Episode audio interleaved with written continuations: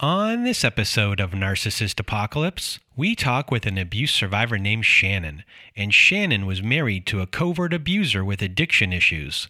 It's a story of generational trauma, values, mirroring, physical abuse, and the healing process.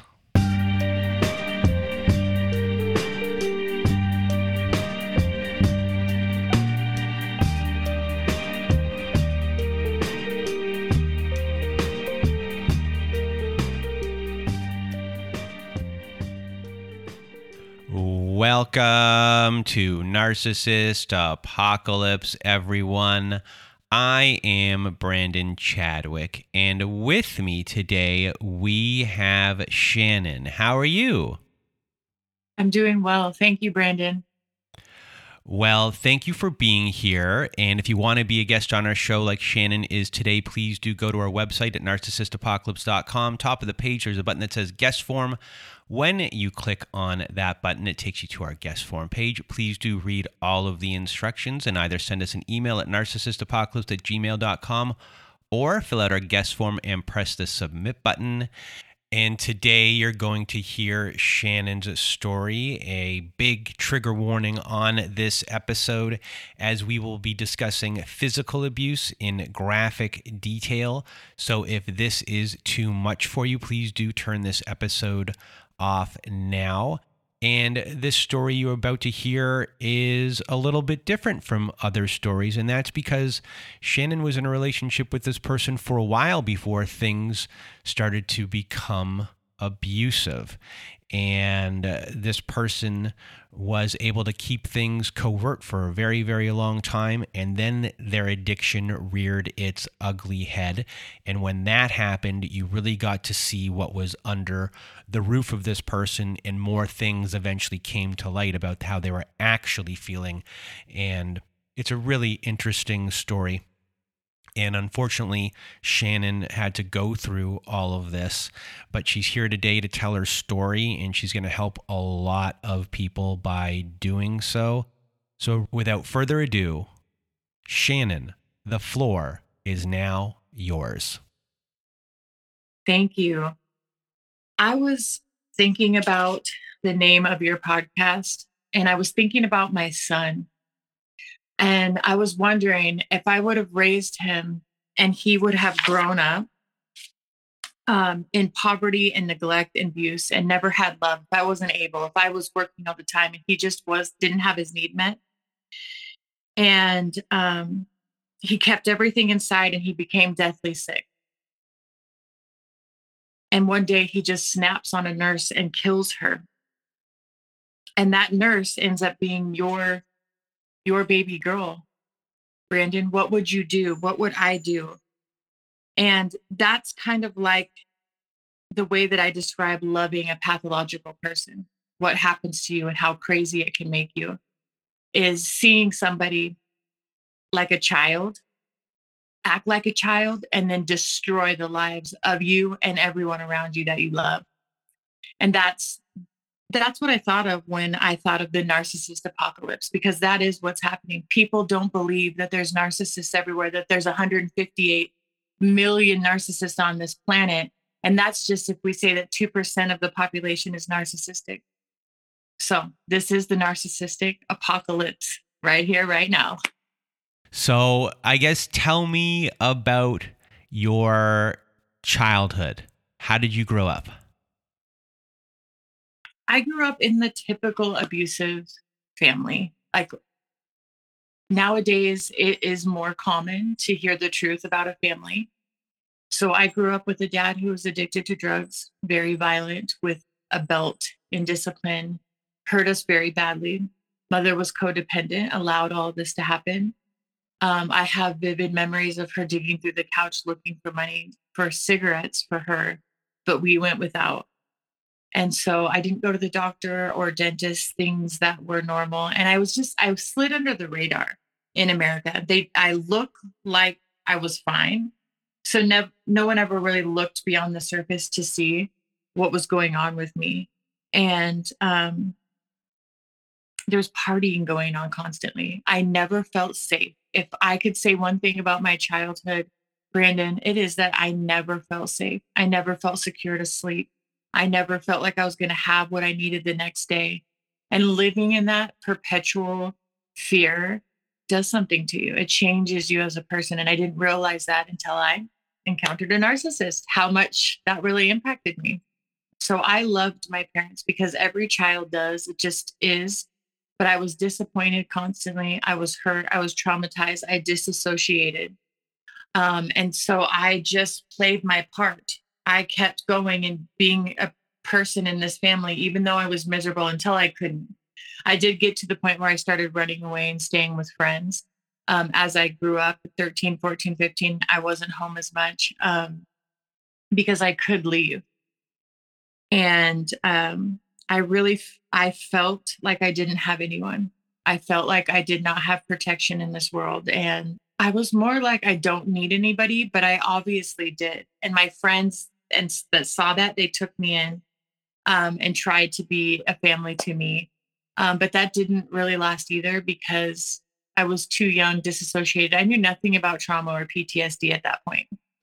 So, for the people out there that don't understand what disassociation is, can you explain that to them?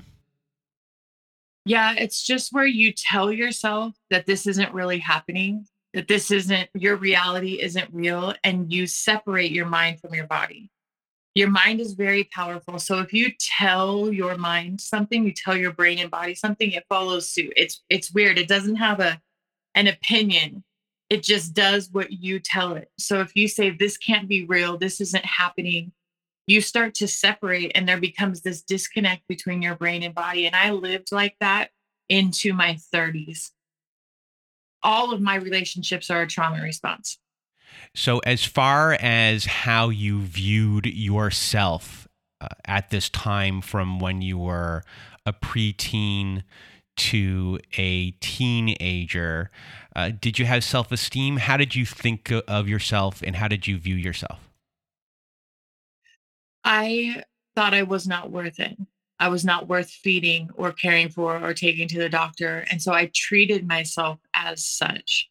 I viewed myself as very unworthy of anything, just basic necessities. And so I was a doormat um, in all the ways.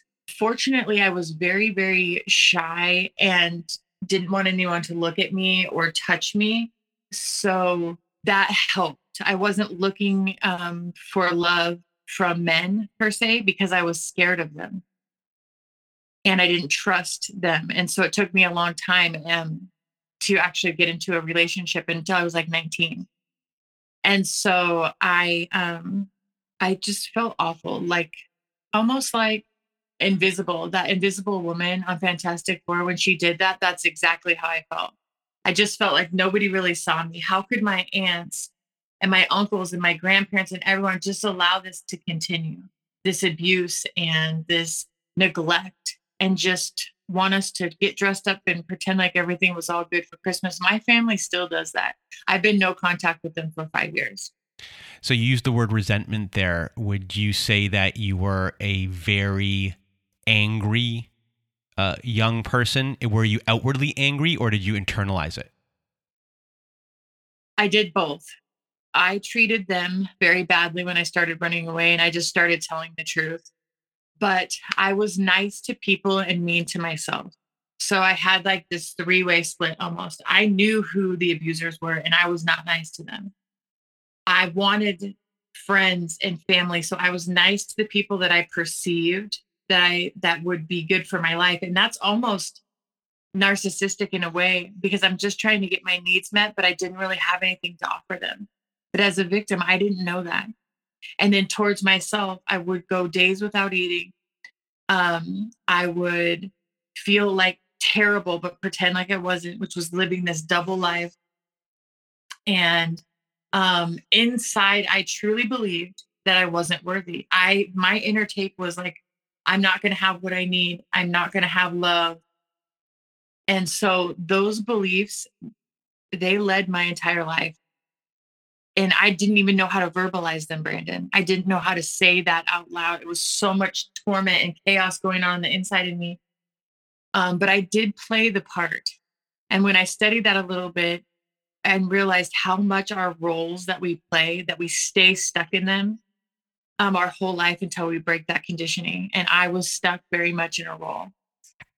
Obviously, you have your view of your family, but how do you view the rest of the world? You're now at a point where you have no security or you're not really trusting of anyone. You don't trust yourself because you're talking negatively about yourself. You're already a self gaslighter at a very young age. So when you're kind of getting to the point where I'm going to be going out into the world, do you see it as a big bad place? Like how do you view it? Are you going to try and take it like by the reins and go or is it like, "Oh my god, freedom?" I could do anything I wanted. Because of what I have experienced with my family, people that said that they loved me, the world does not scare me still to this day from when I was very young until now because I know what people are capable of. I know that they can smile in my face and be molesting their daughter at home. So I don't have any, I am, I guess it was a superpower, right? It was a superpower learning how to understand that people aren't what they present, pretend to be that it takes time to get to know people and that and that I've been a very patient person when it comes to that after a year, I still don't think I know you. It takes years to really see how people handle trauma, COVID, you know, and how did they come out of this? Are they, you know, what what did trauma do to them? Is something worthy of knowing? And so when you look at the world, or when I look at the world, I see the fact that they keep going no matter how bad it gets. Wars, poverty, all the things we got going on this world, there is such a spirit of fight in there that says, You're not going to kill me. I'm going to keep going. And so I want to be part of that. So the world is not a scary place to me. It is an actual like challenge where I want to I want to be a part of it. I want to go have that fight that says you're not going to take me out. I'm going to keep going bruised, battered, broken, you know, wars breaking out. I'm coming through this. So for that, that is the one thing because I've done lots of therapy, including EMDR, that I can thank that aspect of my life for the superpower of being able to wait and get to know people and really get to know them and understand that they have their shadow side they have sides of them that they're not proud of and now which part which person is this is this a person who's pathological who's going to lie hide that present always the best or is this a person that's going to say you know, gently, here's one of my shadows and see how I handle it. And then I have an opportunity to grow with this person and really build with them. So before we get to the relationship that this episode is is about because eventually you did encounter one of these people and you had a difficult time with uh, them. I guess between that time and you now being a teenager, where we last left off, are you a reckless kind of person? What was your life like in those years up until that point? Because obviously, you're, you know, like so many things can happen. You came from addiction. So, did addiction become a problem for you? And and I guess what unfolded from there before you, you know, started to piece things back together, or maybe it took a long time for things to piece back together. Yes, it did. So I was, um, I went to school very young and had a career that was very good. I had two little kids with a non pathological person, but just an unsafe person that was involved in addiction. And I didn't want that to be part of my life. So I separated from him with two small children running a business, and I stayed pretty much numb. Um, you can be numb with busyness. I was never much of a drinker, but I did use cannabis and um, pretty much for 10 years after I got out of my house. So it's it's a long stint for me before I really learned. So I spent a just like I said, disassociated, numb, busy, very, very um focused on building a life for my kids and not having uh, drugs and alcohol be a part of it, even though I was being hypocritical about it. I couldn't be with them, but I could do my own thing over here. It is the weirdest thing for survivors to live like this dual life until they until they integrate, you know, back in, and which I didn't until after the narcissist. So it took a long time. So I was pretending to myself. But I was, I mean, I, and even my youngest now, she calls me chill. And she means you're strict but fun. So that's what kind of person I really am. I just do what needs to be done. I have a um I have a hard sense of what's right and what's wrong, especially when it comes to regarding children. But I also am, you know, am fun. I learn to just kind of adapt to and put aside all of the horrific circumstances and be present for these kiddos. Now, it wasn't perfect because, again, I was numbing out, I was disassociated, I was avoiding dealing with anything, including people. But then, you know, cue the narcissist. So that's that's really that's really how I lived personally. I was such a wreck I was a mess. I was so messed up that I didn't want to admit it. I was dysfunctional and I was pretending that everything was fine. And um, you know, working with survivors now, I I am incredibly grateful that I learned as soon as I did because I work with 60 and 70 year olds that stayed in it or they're still in it. So if you've gotten out, I'm so thankful that you did. If you are not out, it's going to be okay. You can still get out. It doesn't matter how old you are. So I just want to say that. So I just want to point out here for everyone if you ever listened to our episode with Ross Rosenberg, he wrote The Human Magnet Syndrome. He believes that there is a match for every abuser for a victim and that there's a perfect match for them. And based upon the psychology that we've already been hearing about Shannon, uh, it would be someone who would get past this initial sniff test for you, Shannon, and your values, your deal breaker, someone that gets to know you and you them, and over a long period of time, not a short period of time. Someone will take it slow, and then someone will be disguising themselves for a very, very, very long time, and someone that probably wants the exact same things as you, like a family, and for you, security, and knowing that they like the security of family. So eventually you meet this person who gets past this sniff test. So take us through your initial meeting. So cue the narcissist as I was finally feeling like I could actually do this. I could be a single mom. I could run a business and work and be there for them. So I had a semblance of normalcy in my life that was one side of me. That was the side that the world was seeing that my kids were seeing. But the other side of me was a complete wreck. I was numbing, disassociated, miserable, sad, and just putting on this front and never dealing with any of my issues. I was not living in integrity. And uh, that makes me sad looking back, but I also am proud of that person that made it as far as I did. So, as I'm just starting to feel like I can do this and handle this, I get a ticket. It's a huge ticket. I end up getting in a lot of trouble and um, having to do all of these classes. So I end up in a class with the narcissist, and he texted me the first day we met. So he actually took my number off of a meeting slip and texted me for a personal reason, which is completely against the rules of those kind of meetings.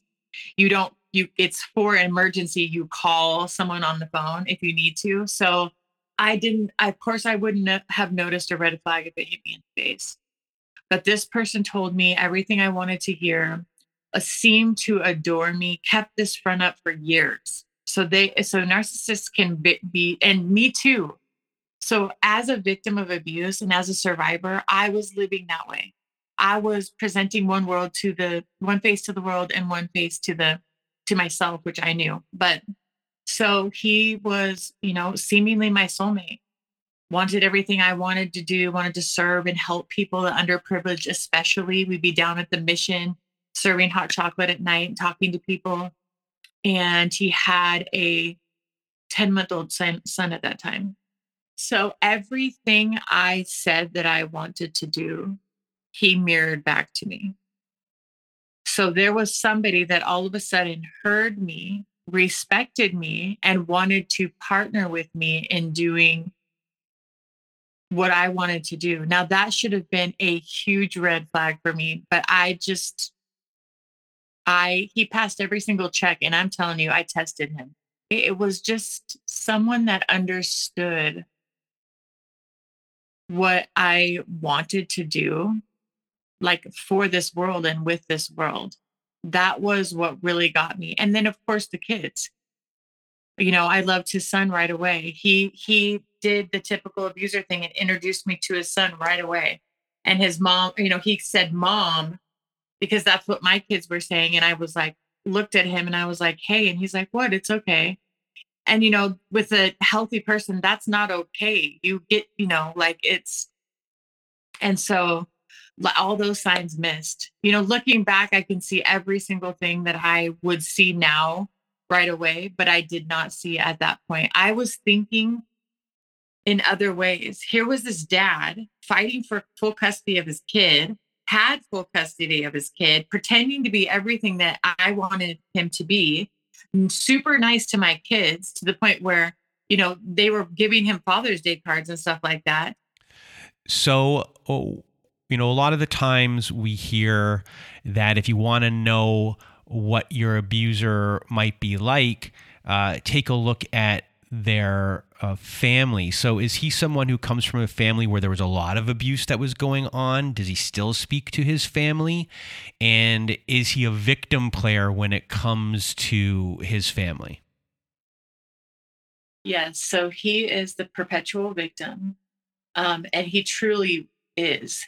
So, in reality, not only did he know that role, but he was had both dads abandoned him. His mom was very abusive, verbally, physically, a, a, larger woman. So she just would hit them and yell at them.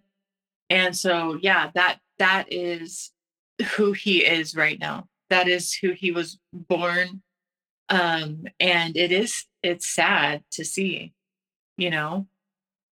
His first dad was very abusive, kidnapped him. Um, second dad adopted him and then abandoned him and so I have a great compassion for him, even now today. Even though I'm telling you I'm better off, I have compassion for that. That's what keeps, you know. So he was um, the victim abuser for sure. So, eh, so I knew him from since 2009, and we got married, and we met in June of 2009, and we got married in July of 2012 he had his own place i had my own place he was taking care of his kid i was taking care of my kids. You know it was like it this is i'm talking about years of playing a role. You know for both of us. That's how we get trapped as survivors with narcissists because we have unhealed undealt with issues and then we meet that and it seems like perfect and we, it wasn't a fairy tale that's the thing. We had kids we had baggage it's not like it was a fairy tale it just was a mirror that I couldn't. I mean, you want to talk about narcissist? Isn't that him looking in the mirror, loving himself? I mean, ah. so, for three years, you had one version of a person and did not know that the other person existed. So, when did the mask start slipping? And I guess take us through uh, that part of the relationship the mask started slipping when I got cancer. So in 20, we had a baby together. He still maintained his composure for years. I mean, our daughter was just such a great addition to our family. We had a family of six at that point. Um, in 2013, she was born. And so I got diagnosed with cancer in 2014 and um, the stress of everything, he started doing drugs and um, he just his mask came off. He couldn't maintain anything.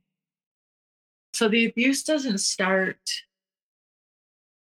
like you think it does. The first thing that happened was and seemed so simple, but it wasn't. Um, one time we were having an argument in the bedroom and he shut the door and wouldn't let me out. And I just felt completely out of control. I did not want to be with someone or in a room with someone that would use their strength against me. And it made me feel small and like I couldn't do anything to protect myself or my kids. But because I didn't know how to verbalize any of this yet, I had not done any healing. Um, I just brushed it down and tried to be stronger and say, no, we're not going to do this and just stick it out. And so it just progressively got worse. Like the barricading in the room is the first types of things that I can remember and raising the voice and standing over me because he's six five. Um, but then it was like he threw a pillow at my face and he's strong and tall and that it was abuse. And I was so mad and I didn't know how to explain. You don't know until you're given language. And so I'm super mad, but I'm not yelling so my kids can hear that he just kept me in a room or hit me with a pillow. Like I'm not telling the kids that, but I'm yelling at him and I'm keeping it all in.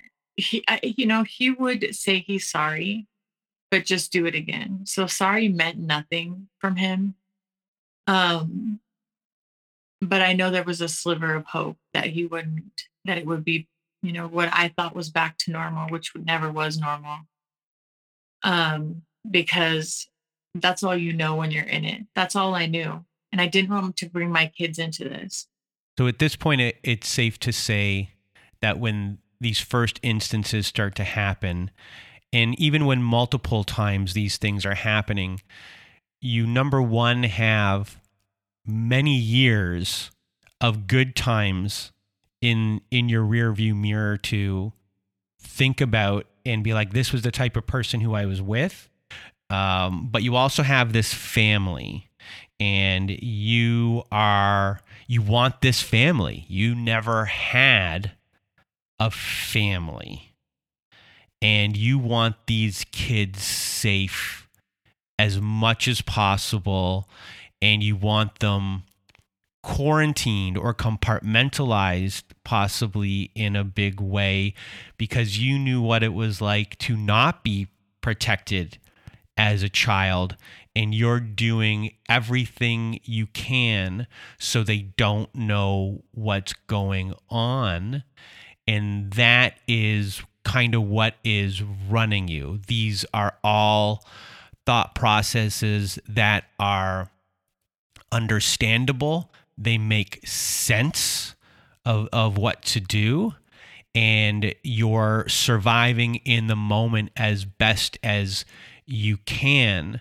And with this long track record to now this very short track record you know maybe it's just a blip and maybe it's going to get better. So you're just kind of staying the course. I assume that that's pretty fair to say. Oh yeah. The biggest pull for me was to have a family and all of the plans that we made to raise our daughter together with a full family, with a whole intact family. Um, and so that was very hard to let go of. My dream was to, and it became my dream um, to have her and raise her with the family that loved her and put her first with the other kids of course too who we love you know i loved already. And that was hard to let go of. That was the cognitive dissonance for me was the plan to have this family versus my reality.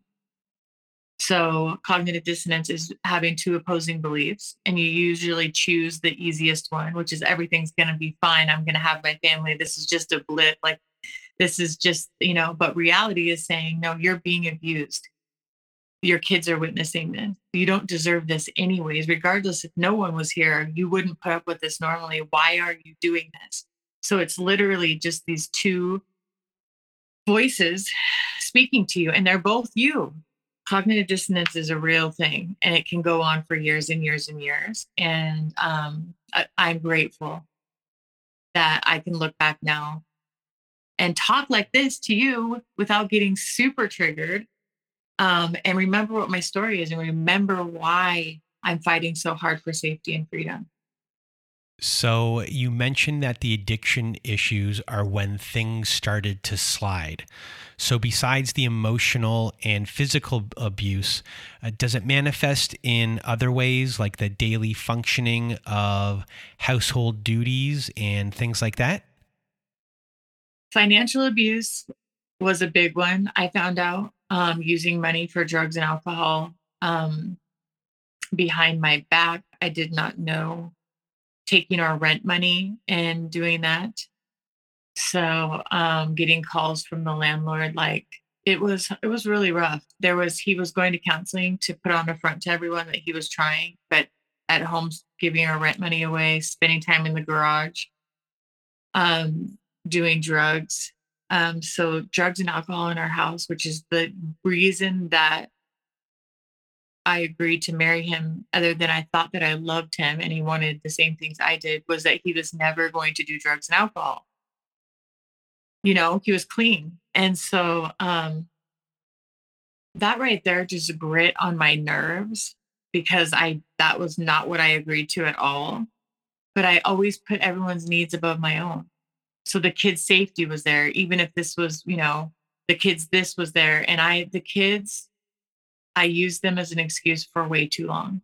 Because at some point, as a mother, I need to make sure I'm safe or they're not safe. If they're witnessing me be unsafe, if they're feeling the stress of not having their needs met, then I am not providing, a, you know, i am not being a good parent to them. I can't allow them to witness that. That is, and but that's not what's taught. What's taught is save the family, keep everything going. You know, it's just in any home with addiction period there's there's survivors there's victims and there's perpetrators of whatever it is so both people need help not just the one that's causing the biggest mess everyone involved needs help in those kind of situations so so here you have a situation where the number one deal breaker you have if you knew this at the beginning of the relationship that this person was going to be an addict, you would have been like, okay, this isn't even going to start. So when you're in this role of I am being abused, and this person is also now a full fledged addict, are you making excuses for them? Are you understanding what they're going through? Are you trying to be their counselor for them at the same time? That is the best question ever. Because, yes, I had compassion on the abuser in my life for the circumstances they were in, how they were feeling. And I put their needs in front of my own. Yes, that's what exactly what happens. I don't think that I've ever been able to explain that like you just did. But it comes down to you thinking that someone else's needs are more important than your own. And if you're it's if you're unsafe, that's not true. If I'm unsafe, my needs become priority until I am safe. My children are unsafe, their needs become priority until they are safe. So thank you for saying that, Brandon, because now I'll be able to put words to what it is. I had compassion on on the abuser because I did understand. I do understand, like the story. If it was my son and he had to grow up that way because I was doing this, that, and the other, and he killed your daughter, would you have compassion? Or would you just have rage? Would you understand what was going on? Yes, we understand. But that doesn't mean we stay and accept it. Um, during this whole time that I was going through um, the beginnings of physical abuse, financial abuse, addiction, I was dealing with cancer myself. So my mind was so focused on, am I going to die? I was recording songs and things in my phone to my kids because I really didn't know enough. And the word carcinoma kind of freaked me out. Um, and so I just had this resentment building because here this person is who's supposed to love me and is completely self-absorbed and i'm taking care of the kids myself you know don't know what's going on um ended up having to have surgery to have a huge huge mass removed from my thyroid. And having a person that just isn't taking care of me, that I committed my life to, isn't loving me or the kids will, isn't taking care of them so I can rest. And um, yeah, that familiar feeling of resentment and anger and disassociation kicked right back in. And um, it wasn't until I fled that I started feeling any type of freedom from that. But yeah. So when you were needing help during treatment, would you ask for it and what would the responses be? Lots of other people pitched in. So people would bring meals over. Um, no, he was out in the garage getting high and drunk every night for like a year before I things, you know. So, but he was also to look to the world like he was going to therapy, which he was, but it was making him worse. It was making him a better manipulator, giving him language to things. He was gaslighting me and flipping things around on me, blaming me for everything, using the newfound language. Uh, therapy is not good for narcissists who are not really trying to get healthy. Can you give me an example of one of the ways he would gaslight you? Oh my gosh, one of the ways that's all you want? oh, give me a bunch. give me a bunch. I would say, um, you know, you took that money and he would say, no, I didn't. I would say, you, that really hurt my feelings. This really hurts my feelings that I can't trust you in this time that I need you the most. And he would say, You're overreacting. You don't really feel like that. And he would constantly tell me how I felt and blame me for how everything was. Like the house wasn't clean enough. So that's why he was in the garage for hours. Well, we have four kids and your stuff. Like, come help me clean it up. If that's really the truth, which it isn't, that would be something that you could do. Yeah just invalidated everything that I needed or wanted. And I just was so humiliated. That's another reason I stayed so long. I didn't really want to admit that somebody was able to treat me this way and I was doing putting up with it, accepting it. Because that goes against everything that you thought that, that you now were. I thought I knew people. I thought I knew people. I mean, I was like, oh, I know people. I know that your grandpa can be evil. I know that you're evil. I know, you know, I mean, like I just knew that people could be evil, but it's, oh, it's such a mind game from the beginning. Especially when you hear someone that you profess to love and married say, I say, what is it? Why did you, what are, what happened to you? And he literally said to I got tired of pretending. I mean, it was one of those lucid moments of truth. I've had two of them one when he signed the parenting plan, and that one. So I've had like these two lucid moments where I knew he was being completely honest. Can you imagine hearing that from someone? I got tired of pretending. I mean, it's just like, this was you pretending. And I, I mean, there's one part that feels good and set free, like, okay, good, then it, this is over. And another part is like, how could I love someone like this? That this is my story. But it's not, it's, it's so common. And you're not, no one's crazy. I'm not crazy. I'm not like ignorant or codependent or something like that to get in this relationship. It wasn't like that. This person was pretending and admitted it. And I'm just thinking, and it blows my mind how much people will pretend to get what they want. And then you look at the world and marketing and stuff, you're like, well, that's true. People pretend forever. And I wanted to be really transparent about my story always. That's why I talk about how I was disassociated and living a double life too. Before I ever tell um like somebody else was living a double life, I want to take ownership of that's what happens to me too my heart might have been in the right place, but I wasn't living in the right place. I wasn't, um, I was not integrated into who I am today and the acceptance of my reality and not living in dissociation, not being in cognitive dissonance, you know? So it's, it's, I have compassion for that girl now. Whereas before I was just really like, I can't, I just ashamed. So, you know, after, I guess you, you I guess you start to heal from your cancer and all of these uh, abuses had gone on. And eventually there comes to a point where you start to get physically abused more often. And yeah. uh, how do you mentally start telling yourself uh, things are okay during that period before we get to the event that, um, you know, starts the process of you leaving? Yeah. So the the physical violence escalated in um, a choking incident in front of our children. So he grabbed my neck, and our youngest children witnessed this. And that was where something in my brain went, This is not going to be okay.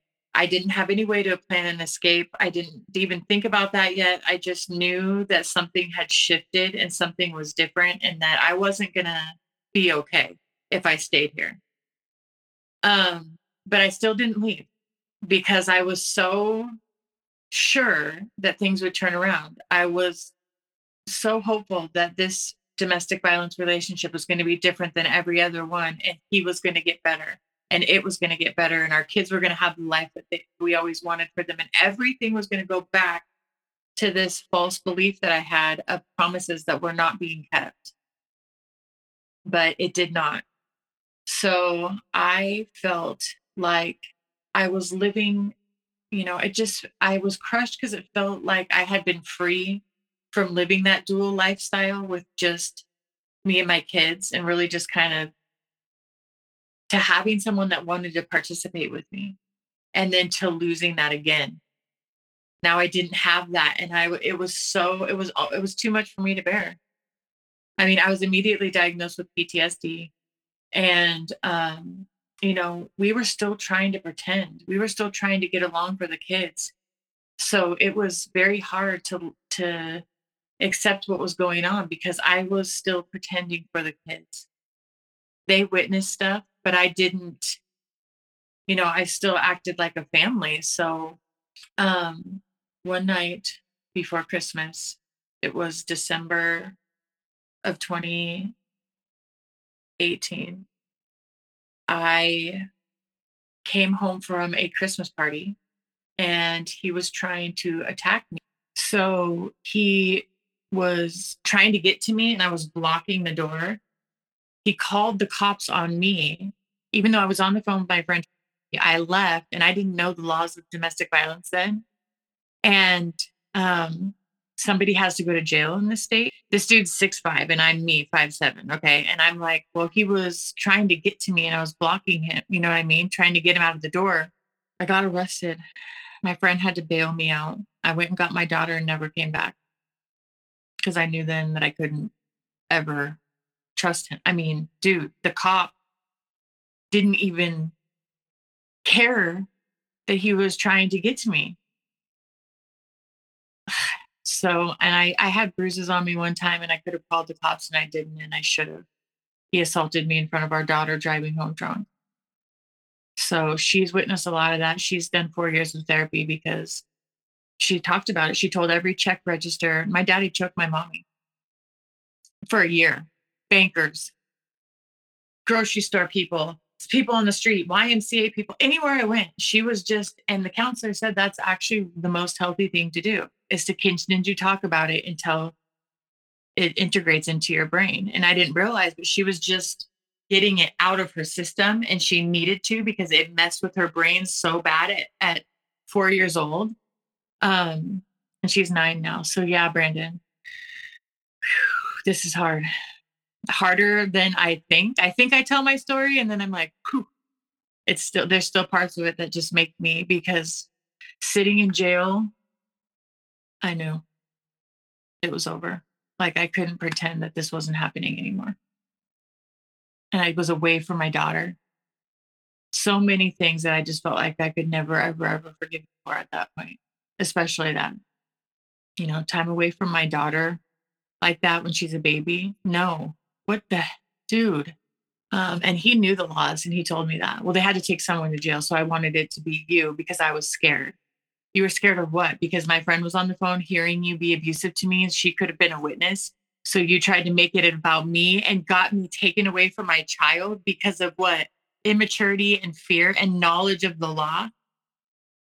So when I left, there was one part of me that just felt like I was walking on streets of gold because I was free. I did not have to deal with any of that. I had my daughter. Um, but then reality was there too. I had to I had to endure the worst violence in treatment that I ever have in my life. Immediately when I left, my bank accounts were drained. I was blamed. I had nothing. Um, uh, he had a counselor at the time that said at least give her $200 a week. He wouldn't even do that. Like there was somebody trying to get me, you know, like gas money, food money. Who cares where I'm staying? I'll stay with my friends, which I couldn't. I went to live in a shelter, um, which was perfect. It was a 90 day shelter, and it just really cemented the fact that I just went through hell, um, and that I didn't have anywhere to go because I didn't. I didn't want to put me and my daughter at risk. I didn't want to put my friends at risk. I needed to sleep and rest and have peace after that level of abuse for that many years. I couldn't deal with any more chaos. I was done with the noise. So, anyways, um, his brother paid for him to get an attorney. And this process was horrific um, I talk about two lucid moments. One was when he signed this after all this nonsense I'm about to tell you. but he took me to court. He had an attorney. I represented myself. I was living in a shelter. The judge knew. He was supposed to give over the house. He did not give over the house. He tormented me with this lawyer over and over and over again. Court. I didn't have. I mean, I represented myself, so I mean, I didn't pay anything either for this, but it had to take time. I was going in my work clothes. I had to find a sitter on my own because he was draining my bank accounts, did not get out of the house. Months, months. The first order was like, get out of the house so she doesn't have to do that and pay the bills there. And he didn't. I mean, it was just over and over and over again, months and months and months of having nothing. Well, he made a mistake in his plan and deposited $2,000 into our account. And I went to the bank immediately and took out half of it. So many people told me I should have taken out everything after what he did, but I just went and took it out. Um, he ended up closing the bank account after that. And I don't care. Like I just had this moment of insight and I put that thousand dollars away for me and my daughter. And it was the best thing I did because I had this huge sense of relief. And now, um, now looking back, I would have started saving money way before this. But I don't I didn't have the wisdom of domestic violence recovery. I didn't have the wis- the wisdom of the abuse wheel. I didn't even know what I had gone through yet to even understand at that point to save money. Um, but it was a great opportunity and I took it and it got me gas money and just gave me this huge sense of relief. I I didn't, you know, fortunately for me for the first 90 days I didn't need any money at the shelter. I was able to just be there and stay there and sleep and rest and go to work with my daughter. Looking back, I'm really thankful for that 90 days of rest. No one knew where I was, no one could have the address, even being off the grid from friends and people that I love, because it was so humiliating too. And um, my daughter and I could rest. So during that time, though, I was also at court over and over and over again. And um, finally, what was kind of funny about the situation was that whatever attorney he hired ended up going to the hospital and not being able to ever come back to be an attorney.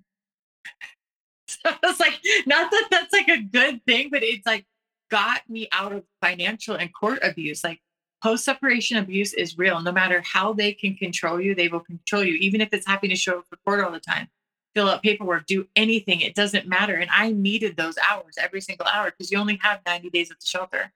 So I needed to be able to get a place in 90 days. So, anyways, uh, during this time, he didn't do any of his visitation. And one day, which kind of turned the tables for things, he agreed to the parenting plan where I had her all the time because he knew he couldn't take care of her. He was still in active addiction. You know, he wasn't showing up for visits anyways.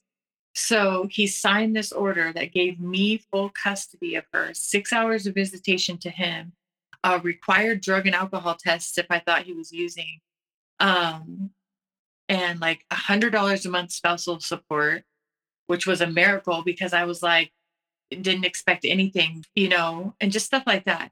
He came over one day out of the blue and had it signed. So I had two lucid moments, I feel like. Um, and that was one of them when he just agreed to let me have her and he would he would see her because we were able to flee.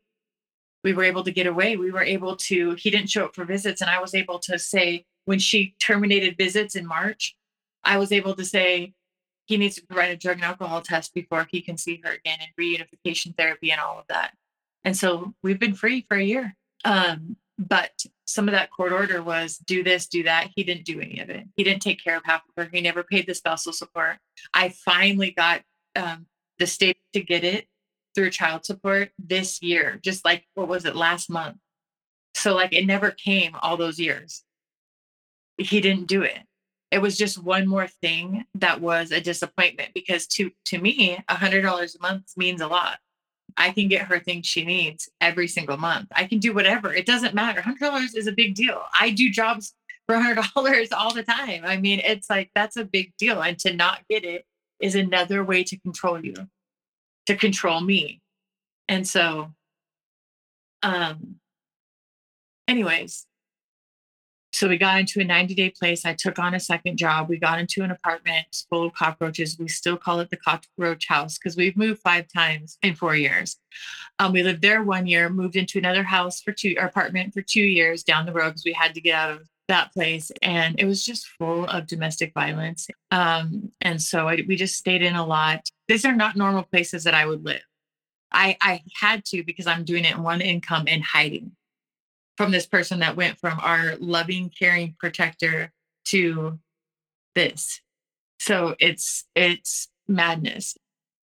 You know, at this point you are just surviving. You're a family of survivors. Every day for you is about surviving. And you are someone who sees things as challenges.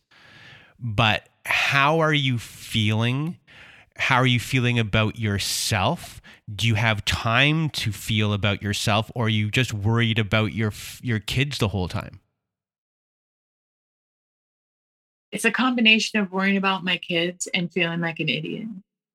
So day to day, I just feel stupid for falling for this person. And that's what's been the hardest to get over. Today, I don't feel stupid anymore. It actually makes sense to me. But then, and all through this whole process, which ended up being 12 years, um, I just feel like this, that was really my life, but it was like a nightmare. And I lost so much that I can never get back. And I just now want to stay present and keep going forward for my kids' sake. Um, and I do. And I just felt so lost. I mean, I was dealing with severe depression and anxiety. I didn't want to go out anymore. I ordered like grocery delivery and Uber. Yeah, I didn't even want to drive my car. So I I just did what I had to for my child who was with me to make sure that she was doing her schoolwork, having a social life, seeing her friends. But I feel like I was in a fog still. But there is one thing that I can say I felt better. I slept better. We had peace every single night. Now, that was something that I was thankful for every day. There was no chaos in my home anymore no matter cockroaches, domestic violence next door, okay. But in my house, there's no there's no chaos. I'm not yelling at my child. we're doing things in a calm manner. I'm teaching her about behavior and boundaries. So even through all of this, there is goodness, you know, because I am no contact or low contact. Because he missed like over 100 visits, but he only had her for six hours a week anyway. So I didn't, I was just thankful. Um, but yeah, that's it. It's a balance, right? It's, it, but it was no longer living that lifestyle of um, going, going, going like everything is fine. We stopped. I stopped. She was in therapy. I was in therapy. We were healing throughout this process too, away from daily abuse, witnessing it or experiencing it from a narcissist. I felt very, very um, depressed and saddened and grieving for what we're going through and thankful for the safety and doing the work and processing what we just went through. So it's a both and.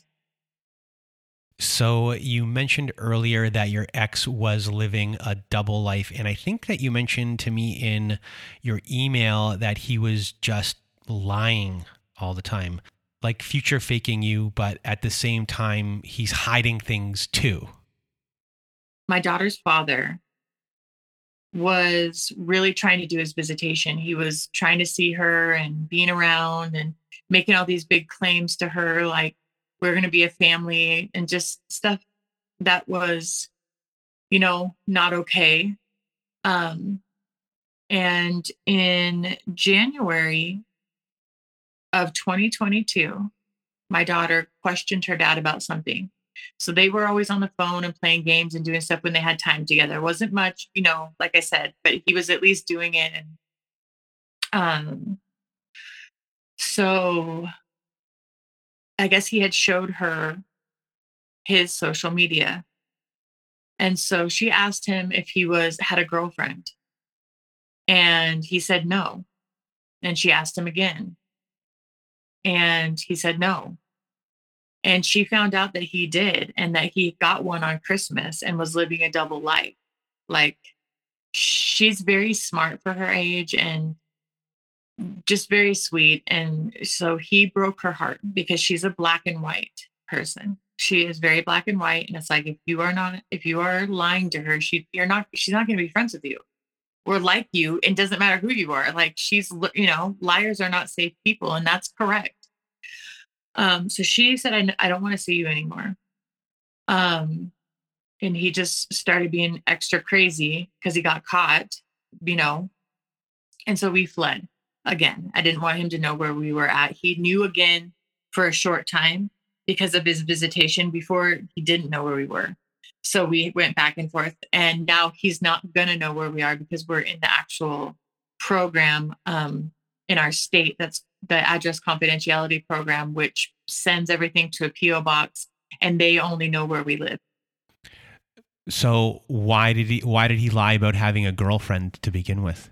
Well, because he was lying to our daughter, saying that he loved, you know, her mom and that he wanted a family. And he was, you know, saying stuff. I didn't even know half the stuff until we got into uh, back into therapy in March. So it took us a minute with all the moves and everything to get back into therapy. We got back in in March and she disclosed a lot of things like he had hurt the dog. He had done this stuff on visits that I didn't know, um, which comes out when someone's safe. So it's not her fault at all that she didn't disclose to me while we're moved, you know, while the trauma is going on and all that kind of stuff. She doesn't know. And it wasn't her responsibility. But um, so we have been, and we were no, we were only contacted by email since January. So it's been officially um, one year of no contact, no physical contact, only those short contacts via email, um, which has what her counselor said been the most healing thing. That's why we're doing so well. That's why I'm even able to tell you my story right now. So, anyways, in March, um, when we go in and we start up with therapy again, uh, she gets diagnosed immediately with PTSD, and I get immediately diagnosed with complex PTSD. So, we spent uh, March, April, May, June, July, August um, grieving, crying, not doing much. So um, it was kind of like this little mini respite, and it was just this cute little house. And so then in November of 2022, we moved here and um, plan to be here until we do our next thing because that was just kind of like a short term thing with the place that we fled to. But yeah, the stability that we have now comes from no contact and really good therapy. So you're not just healing from uh, the relationship, you're also re- re- healing from your previous life before the relationship. So, what are the things that are going on in that healing? What have you learned about yourself? And I guess what would you say to the younger version of yourself to, you know, make yourself feel or comfort the younger version of you that's just gone through all of this? So, I would tell the younger me that you're going to be okay and it's going to be okay eventually. um, and my healing process is about consistency, Brandon. So I do something every day for my recovery. I teach on it, I train on it, I practice it. And the reason that I do that is because it brings a discipline into my life and that's outside of this is outside of therapy and because that's really important to me coaching anything you can get your hands on to help have some process um, uh, is discipline but not something i can't handle being you know having a very short attention span and forgetting things or spacing off or not hearing the question when you ask it to me. Um, that happens. It's just the way it is but for me i have to bring that consistency in. So it looks like stopping doing everything that's going on around me and just focus on me for a second.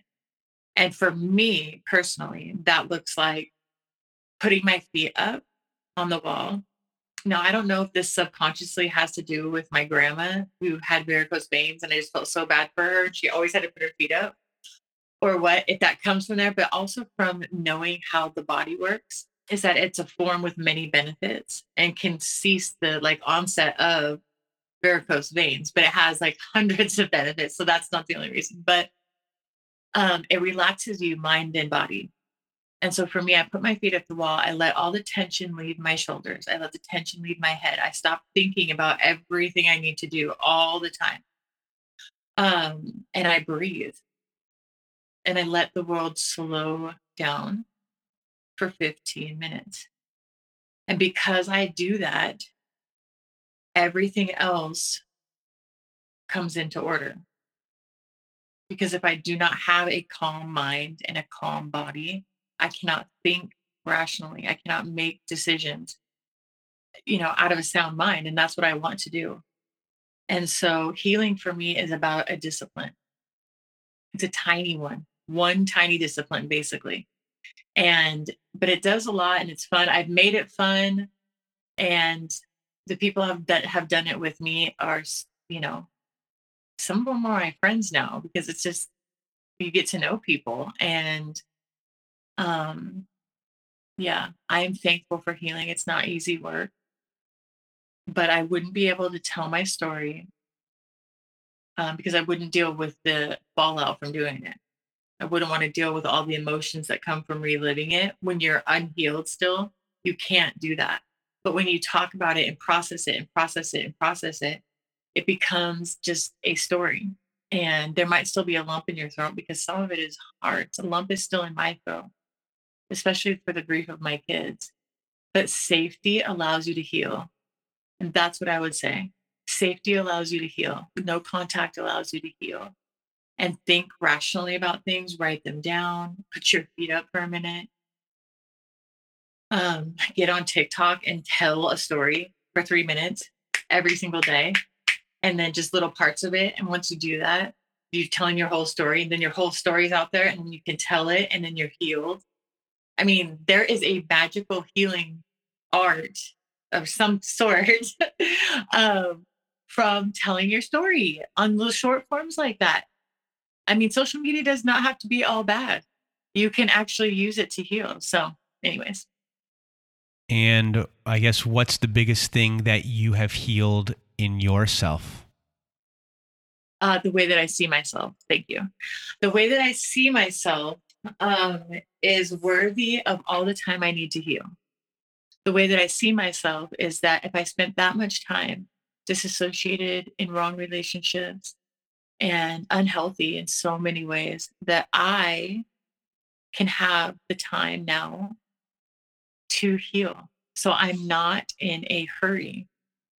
Whereas before, I wasn't in a hurry with letting people in because I didn't trust them, even though I did. And everyone does it. Um, trust the wrong pe- people or person in their lifetime. Um, I am worthy of the time it takes to heal. And it's okay. So, like I would tell my younger self, it's okay. It's going to be okay. You're going to be okay. And now it's you have all the time you need. Use all the resources that you want. Discover things. Do what works for you so that when you leave this place, you leave healed. You know? And so I just see myself as worthy of time, energy, effort, asking for breaks, saying, excuse me, um, thanking people for accommodating me in my real life and what it looks like to be a complex PTSD survivor, a victim, a survivor, an overcomer of domestic abuse. Um, and then appreciating people when they do, thanking them and saying, hey, look, this is what life looks like for me this is you know and a thank you for making space for me and making space for other people. You know like it's not easy to tell your story. It's not easy to live it survive it heal from it. None of it is easy but it's worthy and so am i and so are you. So do you have any words of wisdom or advice for everyone listening? Yes it's okay to say no. It's okay to have boundaries. If you don't like something, don't do it. If you don't feel right, leave. If it's not okay for you, don't do it. It's, if I could say anything to anyone, is that you have a choice. And you always have a choice in every single decision, every single opportunity that presents itself, you have a choice. And every choice you make towards integrity will heal you. Well, Shannon, I want to thank you for being a guest on our show today. You did a really good job. Um, thank you for having me. Thank you for hearing my story. And how is it? You know, you are used to telling your story in a more condensed way. So, how is it telling it in this, I guess, longer form for you? How's it been? Well, I'm not triggered. It, I don't have a raised heart rate. I thought I was. I got emotional.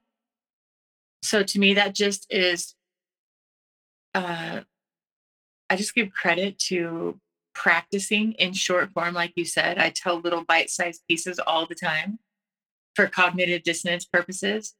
And um, and that over time has prepared me to kind of get it all out in one sitting and talk about it. Now if i'll pay attention for the next 24 to 48 hours to see if anything comes up for me and if it does i'll just journal it.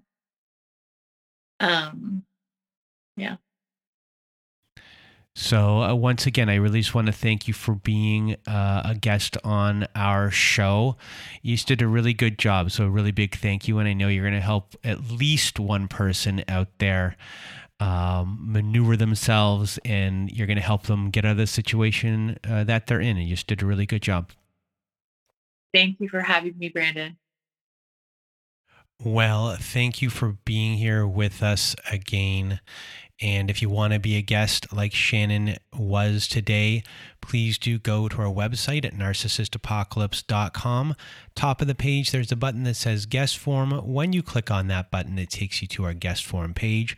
Please do read all of the instructions and then either send us an email at narcissistapocalypse at gmail.com or fill out our guest form and press the submit button. And please do send it in in the format that we ask for. Also, at our website, we have our very own support group. So, if you need support, please do go to our website at narcissistapocalypse.com. Top of the page, there's the button that says support group. It takes you to our very own safe social network. And there we you will see that we have Zoom meetings every Wednesday night. Thursday afternoon and Saturday night. We have forum boards for you to post on and for fellow survivors to uh, validate your experience, validate whatever is going on in your life, and you can exchange information and experiences and just validate each other, get advice as well. So if you need support, please do go to our website to join our support group today. And if you need even more support, please do go visit our friends at domesticshelters.org. And at domesticshelters.org, they have articles and resources to help you make sense of what you are dealing with. They have every phone number, email address, and website address for every shelter, no matter how big or small the town you are from. They will have it on domesticshelters.org. It is a wonderful organization uh, so please do visit domesticshelters.org today if you need even more support. And that is it for our show today. So, from myself and Shannon, we hope you have a good night.